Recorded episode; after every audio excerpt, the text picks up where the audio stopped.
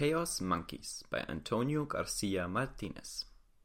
One sentence summary Chaos Monkeys is a fun behind the scenes look that lifts the veil on some of the weird, mysterious, and sometimes questionable practices going on behind closed doors of mega startups in Silicon Valley. My favorite quote from the author is Ideas without implementation or without an exceptional team to implement them are like assholes and opinions. Everyone's got one. Antonio Garcia Martinez. Fifteen years ago, it sounded more like a fairy tale than a true story. Three to four guys rent a house, sit on the living room floor with their laptops, work 24 7, eat nothing but pizza, and drink Red Bull until they pass out, keep this up for a year, and then suddenly swim in cash. Nowadays, this scenario seems very much within shot. So much, in fact, that way more people go for it than actually should. Because now every McKinsey consultant with a music app idea thinks he can be the next Mark Zuckerberg. When we're trying to find a cause for this startup mania, we usually quickly point to Silicon Valley, the mecca of tech, startups, and software companies. Today's book is an inside look at it. More so, it reveals some of the unspoken and sometimes dirty ongoings behind the scenes of startup giants like Facebook, Twitter, and Google, all from first hand experience. Antonio Garcia Martinez's career path reads like a roller coaster ride. He worked at Goldman during the financial crisis, a startup afterwards, founded his own, sold that to Twitter, but then went on to work at Facebook. Here are my three favorite lessons from Chaos Monkeys, which show it's not all gloss and glamour down in the valley. 1. Immigrants go as far as faking marriages to be able to move to San Francisco. 2.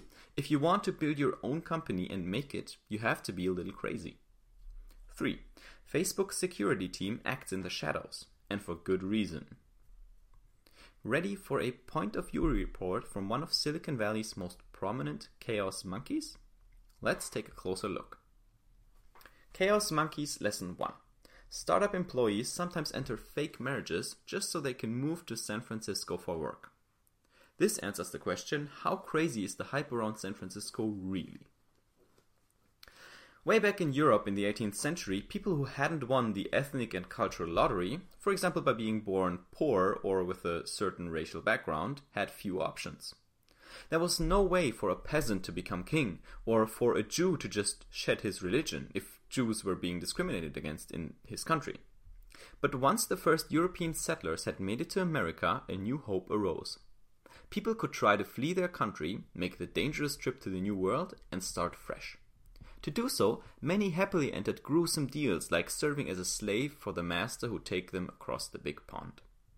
Fortunately, we're long past that. But as always, history repeats itself. H-1B visas, which are the type of visas non-immigrant foreign workers require in the US, are almost impossible to get. Only 8% of all 200,000 applicants trying to get one to work in Silicon Valley in 2013 received one. Even worse, if they are then fired or their startup fails, the visa expires, so they usually accept low salaries and bad working conditions. Plus, it takes five years before they can apply for a green card. To avoid all this, it's not all that rare that startup employees trying to move to San Francisco or the Valley enter fake marriages, like one of the author's co founders, Argyris. Since his longtime girlfriend was getting a PhD in the US, being her husband would qualify him for an F2 student spouse visa and allow him to stay in the US. So they married a bit earlier than they would have. Chaos Monkeys Lesson 2 If you really want to build a company that makes it, there's no way you can't be crazy and obsessed. This answers the question are startup founders really that crazy? The year Antonio spent as the CEO of AdGrok, his own startup providing software to optimize Google ads before they sold it to Twitter, was shaped by long work nights, dozens of tech events, giving up hobbies, books, movies, friends, and basically living family life only via Skype. In the end, AdGrok sold to Twitter for $5 million, but it took a fair share of insanity to get there. The main word used to describe startup founders in this context by both themselves and those close to them is obsessed. Until they've made it, whatever that means to them, nothing else matters. By the way, that's not just for startups. Even if you just, quote unquote, want to build a normal business, you have to be crazy enough to refuse to give up on it until it works. I see it with 4 Minute Books. Most of my friends think I'm crazy. I don't buy stuff, I voluntarily get up early, I often work 10 to 12 hours a day to manage this and school, and I work most weekends. The thing about being crazy this way is, we don't mind. We're in for the long run, the big reward. The payoff we know will come. And we'd rather die trying than not go for it. Chaos Monkeys Lesson 3 Facebook's ninja security team acts in the dark because it'd be scary to reveal the kind of stuff they take care of. This answers the question what are some of the behind the scenes practices going on at Facebook? Working at Facebook security team really must be a shitty job. You have to look at scams, violent status updates, and weird pornographic content all day long. Flag it and then remove it from the system.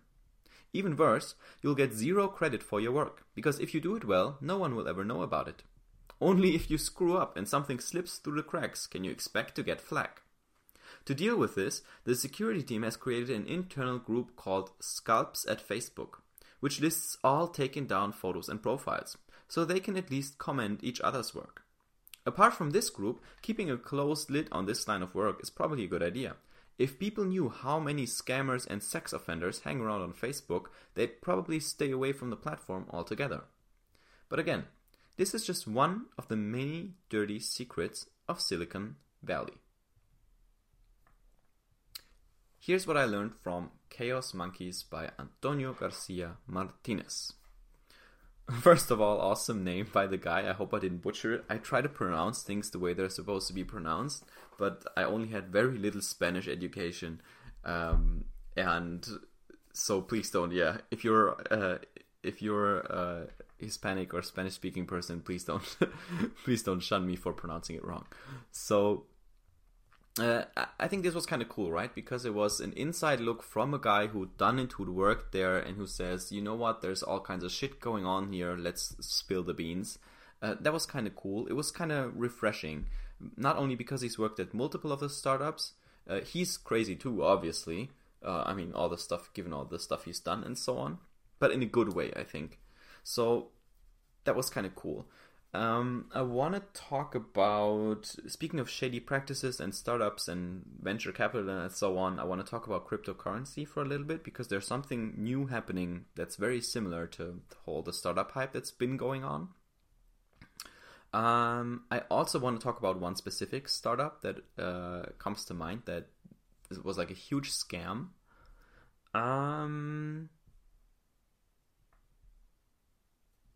Yeah, and I have one more story I, I want to share. So let's start with the little story. The little story is I read this on Medium, and I've re- repeatedly read posts on Medium about this, where people basically didn't get paid. So, uh, and that's a problem when you're in San Francisco because San Francisco is hella expensive. So this uh, I think it was a it was a girl and she wrote uh, she wrote about a post about working at a startup and she'd been there for only a couple months and when she realized the founders had lied about everything about how much money they'd raised about how they were spending that money and they were secretly wasting all that money on I don't know investing or or buying Lambos or I don't know but they wa- wasted all the money and the startup didn't have any and these people didn't get paid and they had to take out loans and everything and move and it was horrible. And she just wrote her own story on medium and that happens more often than you'd think. So scams with startups are very much real right? People think oh yeah it's easy money we'll get the vc money and then we'll blow it and nothing happens because legally the vc can't do anything because it's a risk considered a risky investment that's a problem. That's especially a problem when you live in San Francisco where it's hella expensive. So there are answers on Quora. You can look it up. Um, it's, the question is like, what does it feel to make hundred thousand dollars a year and still feel poor?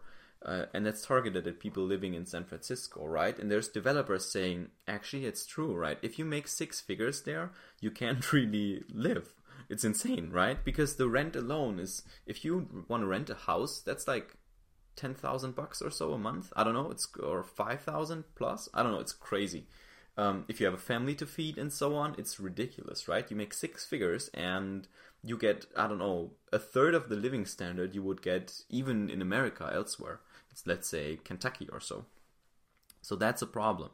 Um, the other thing, the startup. Okay, it was called I think Juicero or Juicero, Juicero, Juicero. I think. Yeah, Juicero. So it was founded in 2013. Um, and what this company did, it's kind of funny in retrospect. So Juicero was um, they made a juicer, right? A juicing machine. And the way it worked was you got bags that had the produce inside them, and then you put the bag in the machine, and, and the machine would use a high density compression kind of mechanism with tons of pressure and push the produce out of the bag into your into your glass. And it was freshly made produce. Uh, they sold it in I don't know pound bags or something. Um, and you put it into into the machine and then you had fresh juice. And the basically the vegetables were i don't know they were cut fresh uh, a couple of days before you got your package and then you had really really fresh juice um, to make it home right? That was the idea. This idea this startup they collected 120 million dollars in funding in venture capital right? Over a couple years. And uh, in 2017 they shut down right? They went bankrupt. So um, here's why. Two reasons. One the machine cost $400 and the juice packages cost like 10 bucks or so. So basically in the end you were paying $5 for a glass of fresh juice right? Uh, so that's a problem. It's really expensive. The, the second part and that's what really really broke their neck is that you could pump you could squeeze the juice out of the bag with your bare hands. So there was a video in I think Wired magazine or or, or Bloomberg or somewhere else. It was insane. Um, where someone just took the bag and squeezed it really hard and the juice came out. And they were like, if we can do that, why do we need a $400 machine to do that? That was really, really crazy. Um, so that caused a whole lot of uproar, right? People saying like, "This is a rip-off scam. Why should I pay 400 bucks for for a juicer if I can do that myself?" Da da da, and so on, and it all went downhill. And 120 million dollars down the drain in funding. I mean, imagine how insane it is because people thought, "Oh yeah, we really need a juice machine." So kind of crazy, but these things happen all the time, right? They don't happen. They don't always happen so publicly, and not always with so much funding, but they happen all the time nonetheless. And then lastly, um, the last thing I want to talk about is we talked about Juicero. Oh yeah, cryptocurrencies.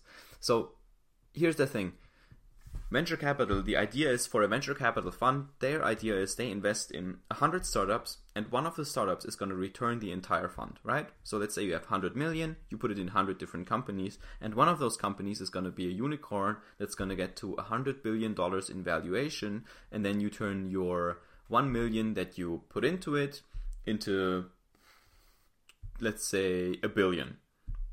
That's a 1000x return and then you can forget about the other 99 million because you made 1000 million, a billion from a single investment, and all the others can go to hell and it doesn't matter, right? That's their idea. So it's very much a shotgun approach. They still try to pick good businesses, but that's how they work. The same thing is now happening, except that you can get in on this too, and that makes it really crazy. So there's this whole this new thing called cryptocurrency, right? You might may have heard of Bitcoin or Ethereum. Basically, these are currencies that only live on a software called the blockchain, which lives on the internet. So it's a decentralized network. People can make peer-to-peer money transactions, and now all over the globe, startups are popping up that are launching their own cryptocurrency, and it's the same way a a collection of capital works with an IPO. So you you send your money, for example, let's say you have some Bitcoin, you send Bitcoin to the startup, and then you get the new currency of the startup, let's say gold coins, just make up a name, you get gold coins back, and those gold coins are kind of a stake in the business, right? Like a stock would be. And then when this uh, sort of business starts, there are exchanges for different cryptocurrencies. The the currency gets listed, and then you can trade and you can and you can watch the company develop. And if it does well, the coin will go up, and eventually your gold coins become worth more money. Now, here's the funny part everyone can invest in these, right? It's like crowdfunding. It's a mix of crowdfunding uh, venture capital, and then what people are trying to do is value investing to try to find valuable companies. But that's really crazy because now everyone can do a scam and everyone can invest in it. There's not even the whole process of going through pitching VCs and trying to get their capital and going to funds and so on because you can just go to the general public and say, hey, we're making this new coin. Do you want to invest in us? But you don't know what happens to it. You're not guaranteed your funds back. Um, and if the people, if the team just wants to run away with the coin or with the money or, or just makes a shitty coin for no reason, which often happens, um, then you're you're all scammed out of your money. That's kind of insane, right? That's even crazier than the startup uh, world already has become. So we have to watch out for these things. Uh, very, very dangerous. I've invested in a couple ICOs. I'm trying myself at this game, so to speak, to like filter out the good ones from the bad. Um, so far, I'm doing all right, but it's really it's a crazy scene, and uh, yeah, so it seems like the hype is getting bigger and bigger. All right, some insights, some musings about startups and so on. I hope you enjoyed, and I will see you on the next summary.